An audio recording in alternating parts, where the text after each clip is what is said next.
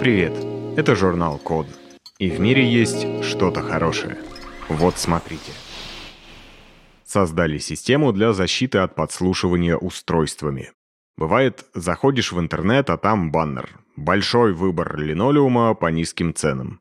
Но ты никогда не искал линолеум в интернете и не оставлял свой email в магазине «Мир линолеума» в обмен на скидку.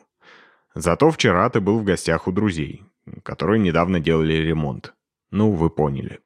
Когда со мной такое случилось в первый раз, я решил, что это совпадение. На второй раз мне стало не по себе. Потом я решил, что надо просто научиться с этим жить. Большой брат следит за тобой везде и всюду. Самое интересное, что, возможно, мы ему это сами разрешили, приняв одно из кучи пользовательских соглашений, не читая. Причем следит не только с помощью смартфона, но и умного телевизора, колонок и чуть ли не чайников. В общем, любое устройство, в котором есть микрофон и выход в интернет, может вас подслушивать и передавать эту информацию кому-то еще. Конечно, можно с этим смириться, но можно и бороться. Надежнее всего просто выключать смарт-устройство.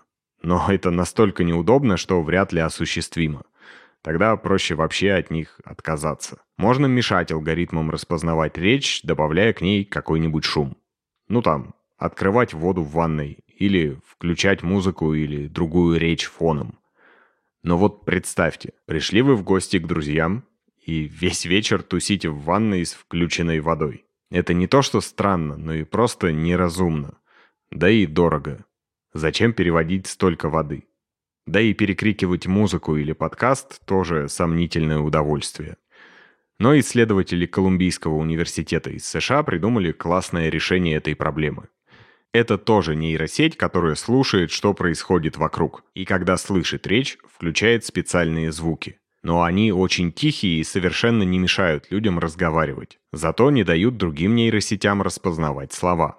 При этом эта нейросетка работает автоматически. Ей не нужно знать, какое устройство вас может слушать и где оно находится. Помехи транслируются чисто акустически, по воздуху.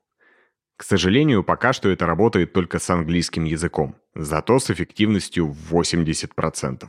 В целом это очень похоже на технологию, о которой я рассказывал в одном из прошлых выпусков.